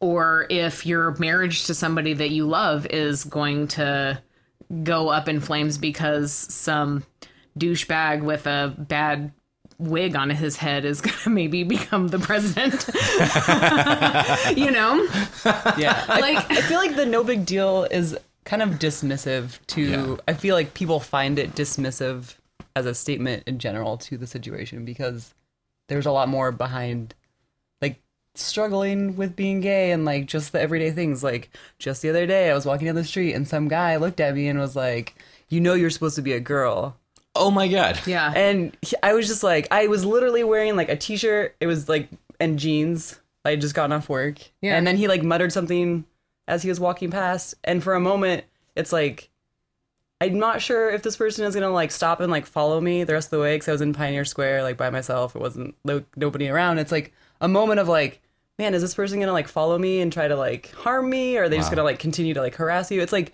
moments like that. It's not no big deal that you're gay. It's Right. and unfortunately, it's Yeah. not that way. yeah Yeah. Because you deal with it every day. And I'm sure a lot of people deal with discrimination and whatever, like harassment and all sorts of things. It's Yeah. not a no big deal comment, which is upsetting to hear. But yeah I, I think that's it shouldn't be a big deal. Like I understand what you're saying too. Like it shouldn't be a big deal. Yeah. Yeah, but it is a big It is a deal. big deal It's- when you look at the grand picture of everything. It's interesting because I saw two different people post it up and mean two different things by it. One of them meant it's not a big deal, as in I don't give a fuck what anyone does, and this isn't a big deal. Like yeah they being- should be able to do gay whatever is no they big deal to me Right. so let him be gay Right. Yeah. And uh, which I agree with on face value, but the other person who said the exact same words, who said it's not a big deal, but then proceeded to say to back that up by saying that gay people are represented in media all the time. yeah Right? you both. I, No, I we- wish that the listeners could see the facial reactions that that elicited just now. Uh, continue. we were reading this article uh earlier about somebody was writing about um Sulu being Zulu gay, being, being gay, gay and how and how the only the the article actually said only 3.4% of the US population is gay. Why are they so overrepresented in the media? Wow. There's no way that that's physically possible. That that's the percentage. No way. Well, and who knows I mean, if that was who- really correct. Maybe But, I mean, that's the percentage that's not afraid to admit it out loud. Yeah. Sure, it's like Yeah. the point that somebody actually said that though. That it's That like said Yeah. that it's like such a small percentage, and they're like, "Oh, you're so o- overrepresented." Yeah, Right. there's there's Well, more that's than just, like, 3.4 laughably dumb, Yeah, you know? but still, that is someone's opinion. and you Right. know other people unfortunately And- again agree with that. Yeah, and it's Right. on the internet, and so somebody's gonna read it and be like, "Yep, I agree with that now." But imagine if we lived in a world where there was gay representation in a way that is real, you know, not like what we have now where it's just token gays and there's Mm-hmm. Yeah. like one gay friend. Yeah. Uh, That tokenism is not representation. Yeah. It's the first step towards representation, but we have not reached representation yet. Exactly. Here is what would actually represent gay people on TV. Any other character that you can think of who happens to love or just sleep with the same sex as them. That's the only Right? thing that's It's like different. that's the only thing that's the only different. that's different. So Right. Sulu just happening to be gay is, I think, a good representation I agree. of a gay person. I Yeah. agree. because gay people are just people, Yeah. right? Like I'm just a normal person with fantastic hair. That's so true. true. Cotton candy hair. Sorry, I have to throw that in because I love my hair. Your hair looks really good right now. Thank you. looks really good. Thank you. If we actually lived in a world where there was like real representation, people wouldn't be afraid to come out. Yeah. And then people would examine their own sexuality with an open mind. Yeah. And I think that a vast majority, I'm, I'm going to make a claim here that may or may not be true. This is based off my own experience. Okay. I think that a vast majority of people, if they actually examined themselves and tried to have some experience with someone of the same sex, would like it. Yeah. I agree. A vast majority. I agree. Yeah. Because I, I know that I went through this period personally where I was petrified of being attracted to men, like horrified of it. And if I ever felt anything that felt like being attracted to a man, I'd get so freaked out Yeah. and scared. And I'd try to ignore it, pretend it wasn't there. And I remember very vividly when I was in my early 20s, there was this girl that I had had a crush on forever who I really, really, really wanted to ask out. And we were never single at the same time. And all of a sudden, she found herself single. I found myself single. It was on Halloween. I was ah. dressed as one of the dudes from The Warriors in the Yes. movie The Warriors Nice. in a vest that I'd made. And I had the chance to ask her out. Yeah. And then I didn't. And I straight up told her, I really want to go out with you, but I'm not sure if I'm gay. Nice. and I need to I need to try being with a man to see what I am. Yeah. Because I didn't know. yeah. And then I had an experience shortly after that with a man. And after that, I realized that it didn't matter. Yeah. It was so strange. Like I, I had this really, really strong feeling inside of me that I had to be one or the other. Yeah. And then after that, I realized that it didn't matter. Yeah. It really didn't matter. Yeah. That I could be either. Yeah. And it kind of opened up this part of me that was afraid to be attracted to men. And being attracted to people is one of the greatest joys of being alive. Yeah. Seeing someone else that is just like vibrant and sparkles in this way that makes you excited. Mm-hmm. Yeah. That's so rare. Yeah. You know? And like to feel that about anyone is a gift. So we I, I as a society, we just need to get away from this kind of polar way of thinking about it. Yeah. Because that's not real. That doesn't represent the human condition. It's something that we made up. Yeah. Yeah. It's something absolutely. that we created. Well, I think I think that that's what a lot of it is is that people are clinging to old belief systems, right? Yeah. It's just like um you know, like women b- belong in the kitchen, you know, which even though women are not just housewives anymore, like uh, I think a lot of the world still thinks that we should be. Yeah. You know, I mean, I think that there's a lot of really like old ways that the world still thinks when we are totally past that like technologically. Yeah. Like you said, like we have no reason for any of that anymore. So Yeah. it's like just get over it. Like times change, we got to change with it. Like just who cares? Yeah. You know? But that doesn't mean that women shouldn't cook. But you know who belongs in the kitchen is people. People Yeah, belong in the kitchen. People. Because cooking is fucking awesome. Yeah. And it's the best. Like you make yourself food and you just it's like nourishing in a in a way beyond just like protein and carbohydrates. Yeah. You created something that you then put back into yourself to nourish yourself. That's a powerful experience. No, it, everyone it, should it, do it. It totally is. Yeah. But I, I meant that in the. No, I tot- I totally like, know what you of- mean. Yeah. Okay. But like I I don't know. I think it's just such an important thing for people to find ways to put themselves into a minority Well, yeah. I mean, and, and, and and feel that, feel what it really means. Exactly. And that is one of the things, one of the reasons why we need to have more diversity in like TV shows and movies, right? We should Yeah. have a gay Sulu. Yeah. So that people can maybe just have a glimpse into I think it's normalcy, Yeah. right? How it's not a big deal, right? But then also see how it is a really big, huge deal Yeah. because it's both, Yeah. you know? It's it's a big deal because it's not a big deal. Exactly. yeah. Yeah. Yeah. That's how every minority feels, I imagine. You know, you feel afraid for your safety. Yeah. Because the world is stacked against you because you are different. So you're wrong. And that makes you less of a person. yeah. That m- makes you have less value. Right. And there's some instances where you can't even stand up for yourself because of the possible repercussions of that momentary like comment or rebuttal or action. Like you don't know what that other person is thinking when they are like, Yeah, you flip someone off and they follow you home. That happened. yeah, you flip somebody off, they try to run you off the road on your bicycle. That also happened. yeah. yeah, it's like th- there are those moments where y- you know you think like I don't even have a way to stand up for myself. I can't have a voice for myself because I'll get my ass kicked for it or Yeah. murdered or Somebody whatever. are like, Yeah. you know, and it's like that's that is why it needs to be in movies. Is so the people who feel that terror, literal terror, Yeah, on a see. daily basis, can have a moment to look at something on the big screen and have a breath of fresh air. But it also and feel gives- like it, you know, like it's okay. It also gives the people on the other side who are ignorant and are afraid of you just because they don't understand or know about your lifestyle. Or your life. It should just be your life. They don't know about your life. Yeah. Yeah. And so it's people who don't understand that it's not that different. It's scary to them and they're can going to judge like- you. And it's easier to be mean and hateful towards somebody than try to understand them. That's like people's automatic thing. Right.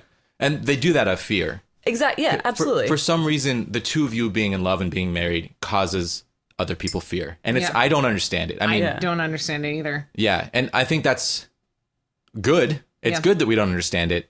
But with this sort of a platform where we can have this conversation, Mm-hmm. other people can hear it. Part of me wishes that I did understand it so that I could maybe try to reach out to those people and explain to them why it isn't true. Yeah. But because I don't, the best I can offer is to to show you two, who are like two of the coolest people I know, who are like absolutely fantastic, who happen to be two women who are married. Yeah. And like, I mean, I don't see you that way. Yeah. And it, I will, I will, I will admit that when I first moved to Seattle, Mm-hmm. um, I had thoughts like that about people, where Yeah. I'd meet someone like, oh, that's the my my new gay friend, you Yeah. know. Yeah. Like those thoughts would cross my mind. Yeah. Because Well- it wasn't something that I was as exposed to in San Diego. Because San Diego was much more segregated with different types of sexuality than it is Mm-hmm. here. Like there was Hillcrest, which is the gay neighborhood, uh, and then you'd see people being gay, you know, Yeah. being like fabulous in Hillcrest. Yeah. But you wouldn't necessarily see that in other places. Where here in Seattle, um, there's there's the whole spectrum of life around you all the time. Yeah. So all and all those thoughts have just like gone from my head, and I Yeah. don't feel it anymore. Yeah. About anything, about Yeah. any type of person, about any nationality, any sexuality, anything. Yeah, And then it, I feel like when someone says something where I can tell that they do feel that, I feel like really uncomfortable really quickly, and it's so interesting because I've only been here for six years, but like how much of a complete change there's been in me. But I feel like it's just because I've spent a lot of time with people who are just like utterly fantastic, and I've forgotten that there's anything else that is there. I think that's like one of the best qualities about you though is that you just want to see the good in people. And that's that's all that you see. Forget everything else. You want to see you see the good in people and you pick out those qualities in a person that you want to be friends with or want to be attracted to and you don't see any of the other stuff because it doesn't matter.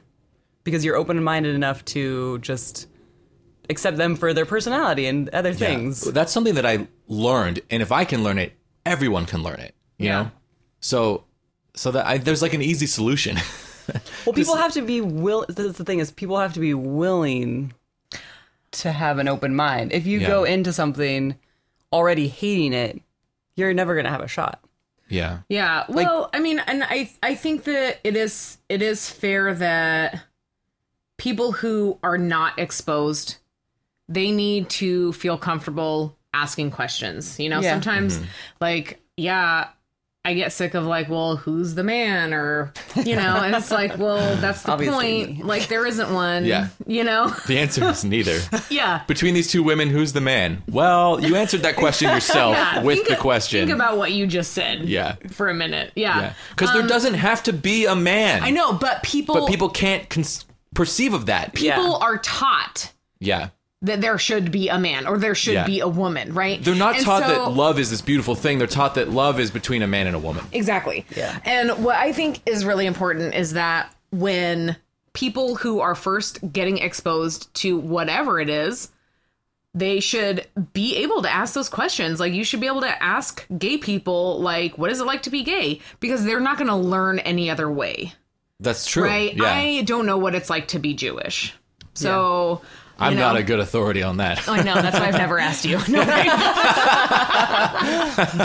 but it's like I don't know what it's like to be black, yeah. right? Yeah. I don't know what growing up black feels like.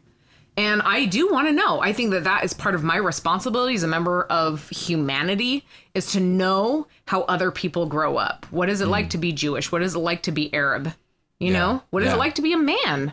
Yeah. I don't know any of those things. And I should, we should all feel comfortable asking those hard, uncomfortable questions. Yeah. Because that's the only way we're going to get past any of it Yeah. is to be able to relate to each other and understand how we're all the same.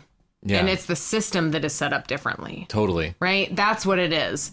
And we think that the system is the same for everybody and that the people are different, but it's the people that are the same. The system, System is, different, for Totally. everybody, Totally. right? I agree 100%. You know, as as frustrating as is for people to be like, "Well, who's the man?" or whatever. Like, I if somebody really wants to know, like, I I want to live in a place where we can ask those hard questions without judgment Yeah. just for the sake of being able to connect with one another because that that is what really makes the difference is when you connect with somebody who is different than you then you realize that they're not different Totally. and that that's what it's about it's like one of my good friends i was telling rachel earlier um i went to school with and when we were kind of close to the end of like graduating she said you know when i first met you i just thought you were another angry lesbian Oof. And not not just a angry lesbian but another, Another. Yeah. Yeah. right and it was like oh And and- just because you are doesn't mean it's okay to say. yeah Nailed it. But it's like it's that whole thing where it's like she had this idea that I was just going to be this like ang- another angry lesbian Yeah. until she got to know who I am, and then she's like, "Oh yeah, you're cool. You're just like me," Yeah.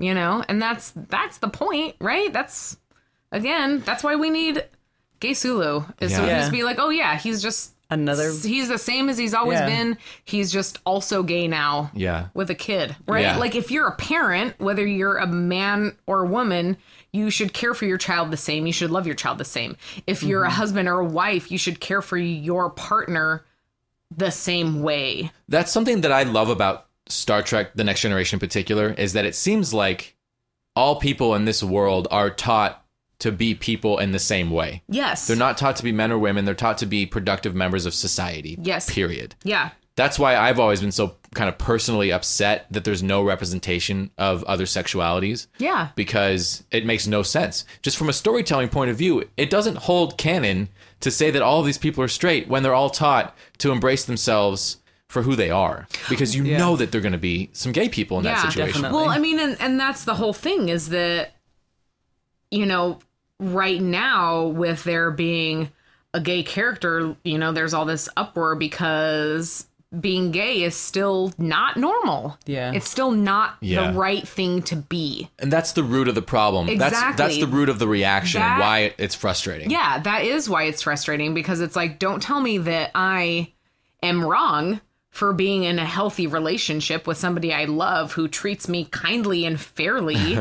and I couldn't, I haven't been happier in my whole life than I have been in the last five years. Don't tell me that that is wrong, Yeah.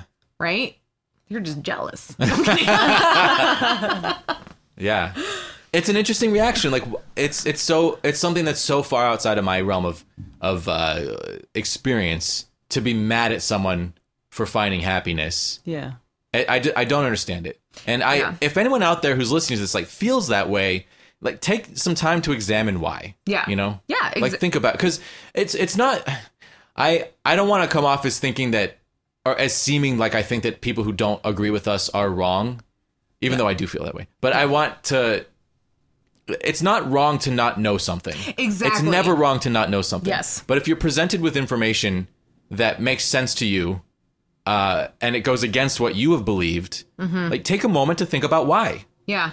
Well, I mean, and and that that really, I think, is another like just big problem in society is that we're taught that you can't change your mind. Yeah. Once That you've you made can't. decision, That you set. can't have a change of feeling or a change of heart. You can't ever think something different, and that is just not the way the world works. When you're presented with new information that makes better sense, then you change your mind. You know Yeah. when Science. Yeah, when Pluto's not a planet, Pluto is not a planet. Get over it. Science. Right? Yeah, Yeah. It is. It's You got scienced. yeah. and so when when people are I mean, I don't I don't know about Rachel, but I've had people say like, "Oh, I've never met anyone gay before, but you, you know, like I somehow like made it like, You're like- okay to be gay because I'm like a normal person." But again, that goes back to what f- the person said to you about you're not just another angry lesbian. It's like, oh, like you are just like a person. It's Yeah. like people have that like aha moment, like, oh, you're okay. Yeah. Yeah. So Eh, You know, I mean, if if this is like the period in time where we have to live through that, I, we can't not live through that because it's happening. we have to get through it. Yeah. Exactly. But we the the the point of this whole conversation is like to get through it. Yeah. You know, like we we can get through it as a society. We will get through it. I'm Yeah. sure that we will. Yeah. It's just like let's get through it faster because we are doing a real bad job of it right now. Yes. Yeah. I mean, I feel like they announced this before the movie came out because of what happened in Orlando. I don't know if that's true or not, but the fact that there was like I mean, it's the biggest mass shooting in U.S. history. in US history. Yeah. Yeah. The most deadly. The most dead yeah, the most deadly mass shooting in US history. And the fact that it was done out of hatred of of like the queer community is uh, horrifying. Like absolutely horrifying. So I felt like it was just such wonderful timing and such wonderful solidarity and forward thinking for mm-hmm.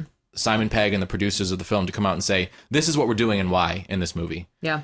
Uh, because they could have waited like 2 weeks and the movie would have come out Yeah. and people would have seen it for themselves. Yeah. But I think that maybe they were afraid of how the reaction would be taken because if if you get out in front of it, you can kind of put your narrative forward of how you want it to be taken. And I think that maybe they realized that America's not there yet.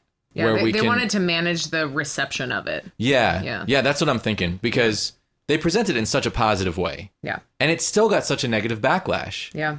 Uh, and half of the negative backlash was for legitimate reasons, uh, quote unquote legitimate reasons, by people who are not hateful. Yeah. People who are thinking, well, this shouldn't be a big deal. Yeah. But uh, but the other half was done by people who are are wrong. You Yeah. know? people who are the type of people who are afraid of of gay people, like there's mhm. some sort of boogeyman or something, and the the type of people where you breed this sort of violence Yeah. and that is something that has to go. I mean, how can we move forward as a society when we're like people are afraid, like literally afraid for their lives for good reason? Like I was afraid to go to the Pride Parade this year because yeah, it happened I was, right I was after too. Orlando. I was Yeah. too, But honestly. I'm, but I'm not gonna let that stop me. Like like Well, you were saying earlier, like people have died for rights in general and for rights that we specifically believe in because we People have died so that we could be married. Yeah. that Yeah. is a fact. That Yeah. I you can't let fear stop you from celebrating and supporting other people. Yep. Yeah, Yeah, I mean, and that's why, like, I'll go to Pride because that because it's not about spending a fun day in the sunshine covered in glitter and drinking beer. Although it can be, but that's not what it's about. I mean, that's what you do, but it's not about. yeah, but when you when you go to Pride, you think about like the people who have lost their lives so that we could have a little bit more equality in ours. You know, and that I think that that is the obligation of every generation mm-hmm. is to do that for the next. Mm-hmm. It is absolutely required that we make the next generation's li- lives easier Safer. and safer Yeah. and better. Right? We had it better than our parents, right? They had it better than theirs. Like we have to keep going forward with everything having to do with equality. yeah. Gender equality, sexual orientation, race, religion, all of it. We have to become a more accepting society mm-hmm. so that our kids are safer than we were, Yeah. are safer than we are. Yeah. Yeah, and I think I mean I've said this over and over to everyone that I know, but I think that storytelling is the way to make change. Absolutely. Because when you are presented with stories, you can uh, in sci-fi in particular, you can show things to people that they wouldn't see otherwise. Yes. And I've always loved the story of Star Trek more than any other because it was the one that showed me what was possible in our own society. Mm-hmm. I mean, I've been embarrassed for a long time that sexuality had been left out of that, but I'm overjoyed that now it's there. Yeah. I'm, I'm even more overjoyed that it was presented in a way that kind of retcons it into the whole history of Star Trek by saying that it's never been a big deal in this universe. That's why you never saw it because Yeah, 'cause it didn't need a spotlight. Because it didn't need a spotlight Yep. because they accept it in the not a big deal way that's okay with me. You know? Yeah. Yeah. Um, but uh, I do recognize that currently in our society we live in a time where it has to be a big deal because because people are being shot and killed over Yeah. it. So we need to go the other way. We need to sh- we need to try harder to uh, to accept and not just tolerate. You know, we need to try harder to to see people for who they are and to see this as an aspect of who they are. yeah.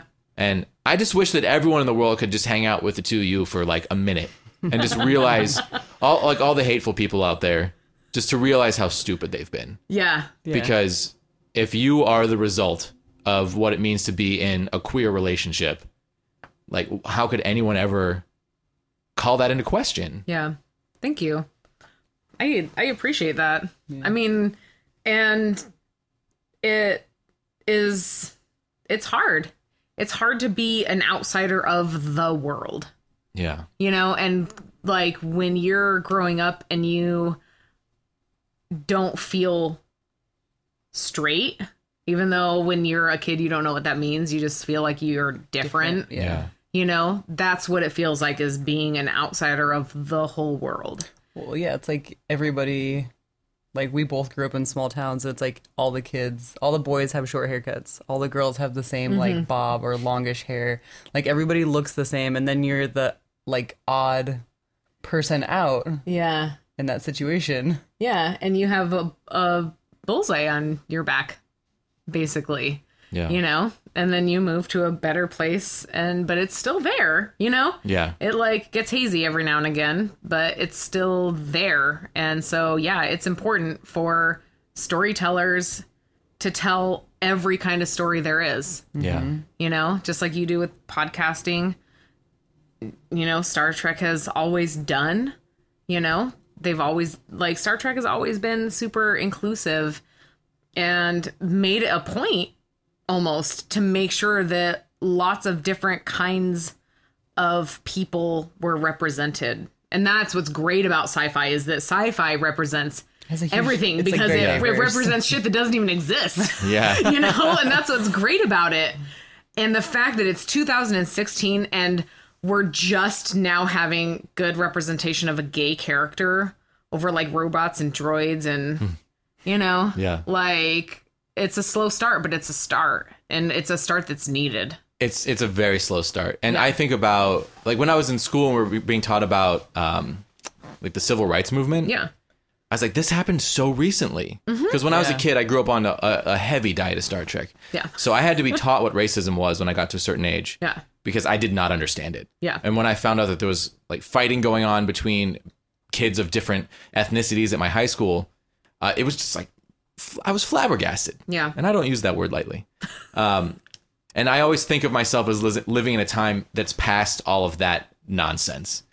But then I'm constantly shown that I'm not. I'm Yeah. living like we're living right in the center of the nonsense right now. Yeah. And there's oh, always yeah, there's so much nonsense. yeah, there's always a group that's going to be discriminated against. Yep. I will say that because we are living in like the the core of all the nonsense, right? Like what you said. I think it's great because the nonsense has always been there. Yeah. But we just now all have fucking access to it. Yeah. Which is great. Everybody has a voice, you know? We have the opportunity right now to to call people out and to talk about it and that is what is going to get us through is being able to talk to each other about it and to understand different people's perspectives and the way that they live because like i said before when you when you understand how someone else has lived and suffered then you are connected to them mm-hmm. you know? Yeah. it's and then and then they are just a human to you. When you know how someone has really suffered in their lives they that is what humanizes them. And that is the problem is that to people who hate gay people gay people are not humans to them you know we're not humanized we're different we're something else we're something less Yeah. you know and so that that makes me hopeful is that we all got voices now Yeah. In in Star Trek lore, the thing that brings all humanity together is discovering that we're not alone in the universe. And Yes. I feel like in our society, it might be the internet. yeah Because the internet's what's allowing everyone to talk to each other. yeah And I think about like watching Back to the Future when they're attacked by Libyans in the beginning of the movie. You can do that back then because no one knew what what Libyans, Libyans were. were. Yeah. No one knew that that was a real thing, a real place with real people. Yeah. Whereas now you wouldn't do that because, I mean, Libya's not as far as away as it used to be. Yeah. So it's interesting. I feel like we've become more of a global society very quickly. Yeah. And I think that that's going to continue. And I'm the undying optimist who thinks that we will become one race because we are. We'll just realize it sooner rather than later. Yeah. And it's interesting that in that time when those types of things are happening with uh, sort of like ethnic strife, sexuality becomes so much more of a like a hot issue Yeah. where I mean the idea that someone would walk into a gay nightclub with like automatic weapons it, it seems so crazy, you know? It seems so insane to me. Yeah. And I feel like that wouldn't have happened, you know, like 10 or 15 years ago, 20, 30 years ago, like during the civil rights movement when everyone was hating like people for being black. Mm-hmm. You know, people Yeah. seem to have to have some reason to hate other Something to people. hate. Yeah. Which is so interesting. And I wonder, like, how do we break that cycle? Because I feel like we will eventually break that cycle because we keep going through these different things to hate and realizing that we don't need to and then moving on to the next thing To to, the hate next thing to hate. as a people. Yeah. Yeah. So I don't know. I'm, I'm hopeful that the internet might be able to break that cycle. Yeah, I mean, again, I think that it comes down to just realizing that that we are all just people, you know, and like being able to share our stories and our struggles with each other and our lives and just, you know, being able to like if you know, you're afraid of a Muslim, like go talk to Muslim people Yeah. you know like have just a normal conversation with them because they're just normal people Yeah. right Yeah. so that's how that's how you m- make someone not different from you because we're taught we're we're taught to be different like kids don't grow up thinking that we're all different from each other Yeah. you know Yeah. children do not believe that babies Totally. don't think that we are taught to believe that So just show everyone Star Trek from the moment they're born. Well, maybe wait a couple years because there's some scary episodes. well yeah And and, they they, will- also won't remember it until they're like three Start at three years old. and then everyone will learn to accept everyone else. Yeah, yeah. I mean, it's it's really it's just about exposure. Yeah. Right? Like Yep. you weren't exposed to a lot before you moved to Seattle, Yeah. and it's changed you because you've been exposed now. Yeah. Right? And so, yeah, have gay characters on widely popular, Yeah. you know, TV shows and movies. Give some other kid hope. that's Yeah. In a place where they don't have access to that kind of stuff. Yeah, because when I was a kid, the most prominent gay character I had was Bugs Bunny. And uh, Bugs Bunny? yeah, because Bugs Bunny was like a huge cross dresser. Like he was always like Yeah. cross dressing. Wow. Dresses. Yeah. Interesting. And uh, He was in costume, drag. Mhm, he's in a lot of drag. Yeah. That was it. Like, oh, Yeah. and Tootsie. I remember being like 13 years old and feeling like weird, Yeah. you know, and feeling like something was wrong with me. And that I didn't know what it was, but it was just, it was bad. And I should just not tell anyone because then no one will like me. Yeah. Because that's what you were taught. Because that's what I was taught. Because that's the reaction You that know- other people showed. Like, yeah. and you learn from that. That's how kids learn. Yeah. Yeah. Exactly. New Kids on the Block. The perfect example. My sister got the tape of New Kids on the Block. Yeah. For all you young listeners out there, tapes were before CDs, and CDs don't even exist anymore. It's terrifying. But my dad, like, the first thing he said was, they sound like fags. Wow. That was the first thing he said when my sister, my sister was so excited about buying that tape and put it in, and then she never listened to it again. My Wow. sister's also kind of queer. Imagine like being gay and hearing people be like, "Oh, that's so gay. That's Yeah. so gay." And it's like, what Yeah. does that mean? And- oh, I just mean it like it's stupid. It's like, Yeah. why is gay a synonym for being stupid My first or day for being fun? You know? my first day in middle school, I, I knew nobody at this school. Mm-hmm. And I sat down at lunch with I met one person in my first class. I went to lunch with this guy and sat down at a table with some other people. He ended up being like one of my absolute best friends. I was the best man at his wedding. Ah. But that first day, uh, he referred to something. He's like, he's like, dude, don't be a Jew. Yeah. Yeah. Uh, said in the same way that someone would say, like, this is gay. yeah. And uh, uh, obviously, those people at that table were also saying, this is gay. Like, Yeah. gay was used as. Don't be such a gay Jew. Yeah. Sorry, you can cut that out if you want. No, I'll believe it. Um, uh, and it's interesting because I, on one hand, I know that he doesn't mean that. You know. Yeah. I know that he's just saying that because he's heard that that's something to say. Yeah. And then I, I instantly clammed up and I'm like, dude, I'm Jewish, and he never said it again around me. You Yeah. know. Yeah. But this is the same person where when I told him that I had hooked up with a guy. Oh man, I gotta I'm gonna say this out loud. I'm just gonna say it. Okay. When I told him that I'd hooked up with a guy, this, this it was heartbreaking to me. oh. Um, I haven't thought about this in a long time. His reaction was, "What if people find out? They're gonna think that I'm gay too." Oh. Yeah. Yeah, Yeah. So imagine that feeling your whole life. right. And I can't imagine that. Yeah. Um, well, I take that back. I have I have a frame of reference to imagine that. I can't imagine Yeah, that. yeah, I don't know what that's like. Yeah. I've I've touched on it a couple times in my life. Yeah, but it's, so it's I horrible. Yeah, right? like I under I've touched on a little bit of like racism from being Jewish. Mm-hmm. Jewish.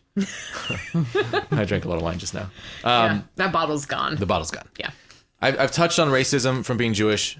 I've touched on sexism from my experiences with men. Mm-hmm.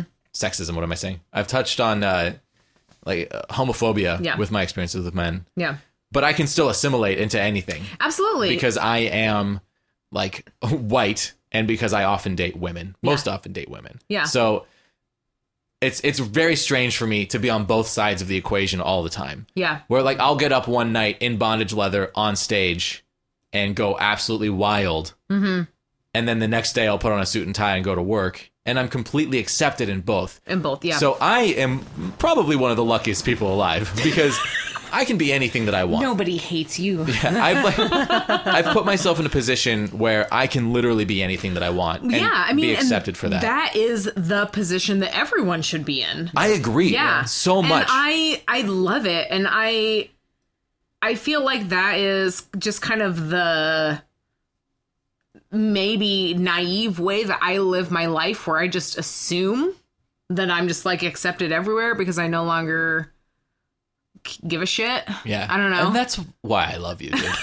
yeah, I mean, I haven't really given a lot of shits throughout my years, Yeah. but You're you such a honey badger. Once I hit 30, I was like, it's over. You know, Yeah. like whatever. This is who I am. Yeah. But um yeah, I mean, I I can't wait until we live in a world where everybody can feel wildly accepted everywhere yeah. no matter what they're wearing or doing or who they're doing or who they're doing it to or with or on Yeah. or whatever like it doesn't matter like i cannot wait that is my dream I agree. i can't wait for it I think it starts internally.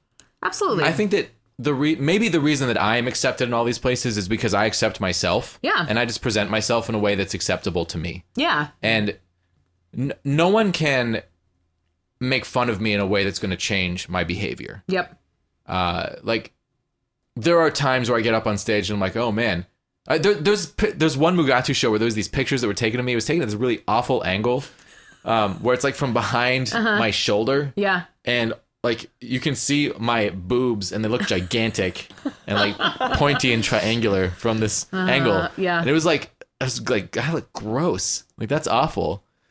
Well, I'm not gonna stop wearing. I'm not gonna stop getting on stage shirtless because it's fun. yeah Yeah, I had this like one moment where I'm like, well, I don't like how that looks, but it's not going to change my behavior because how it looks is not as important as how it feels, yeah and it Yeah. feels incredible. absolutely It feels amazing because like when you get up on stage and you're not wearing much, the audience opens up to you faster, and Yeah. I, I know this for a fact.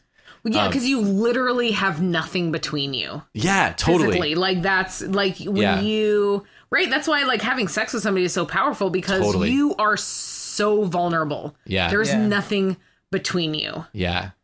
I don't remember the name of this movie, but there was some rom com I saw when I was a kid, and this woman and this man got into a hot tub together, and she said that he had to take off his pants before they had a serious conversation because she, if he was naked, he would pay more attention. And I live my life that way. Yes. yes. Uh. yes, I love it. yeah. It's, I mean, it's it's true. You have to just go through your life and be you and be comfortable in it. Yeah. Because I, I think that that's another huge thing is once you fully accept who you are and you no longer feel like the shame that society wants to put on you, then everyone else is just like drawn to you because Yeah. they want that too, because that's what we all want. Yeah. It's the confidence. Yeah. You're like secure with yourself, so Yeah. that is like attractive to other people. Yeah. And it's something that everyone can have. Mm-hmm. And Yeah. it's just, it's an individual journey for every person, and figuring out how to get there can be very, very hard and can be devastatingly uh, frustrating and painful and depressing. Yeah. But everyone can get there. Yeah. Everyone. Yes. Every but, single person. I mean, it doesn't. It doesn't have to be hard though. Yeah. You know, I mean, we have the ability to change the world around us and make Yeah. it easier. yeah. You know, and I truly believe that. I truly believe that we can absolutely change the world. I agree. right? Because if we change our little worlds and then Slowly. someone else that is in our world goes and moves to like another town, right? And then they change their little world, like it's a domino, right? It's a trickle effect. We can do it. And it's just about being being present and being mindful and making sure that you are always accepting of everyone around you and accepting of yourself. Yeah. You know? Trying new things. Yeah, and and don't let don't let people stop you. Like Yeah, don't be gay embarrassed. gay pride weekend, you know, I was at work and someone tried to save my gay soul from eternal hellfire. Yeah, you told me about that. It's so crazy. Yeah. What a weird time of year to do that. I know. I was just like, what? And then Yeah. we tried to go to the club, and it was right after Orlando happened. So we like Yeah. had the wand, the metal detector wand, go over us, which Yeah. was like super weird. Um, but yeah, it was just like for a minute, like it made me like so so mad that like this stranger thinks I'm gonna go to hell. I'm like, you don't even know me. Like you see my haircut, and like you think you you think that you know me, but you you know he's a total stranger. And it was like, no, he's not gonna like change who I am. Yeah. Yeah. Well, You it's 'cause know? it's that you don't believe in that, so it doesn't carry any weight with how you should feel about what his opinion is because you don't believe it. You don't think you're gonna go to hell for it. So Yeah, him 'cause I'm a thinking good that doesn't mean that you like to you doesn't you know Yeah, yeah, makes sense. it does. It makes sense to me.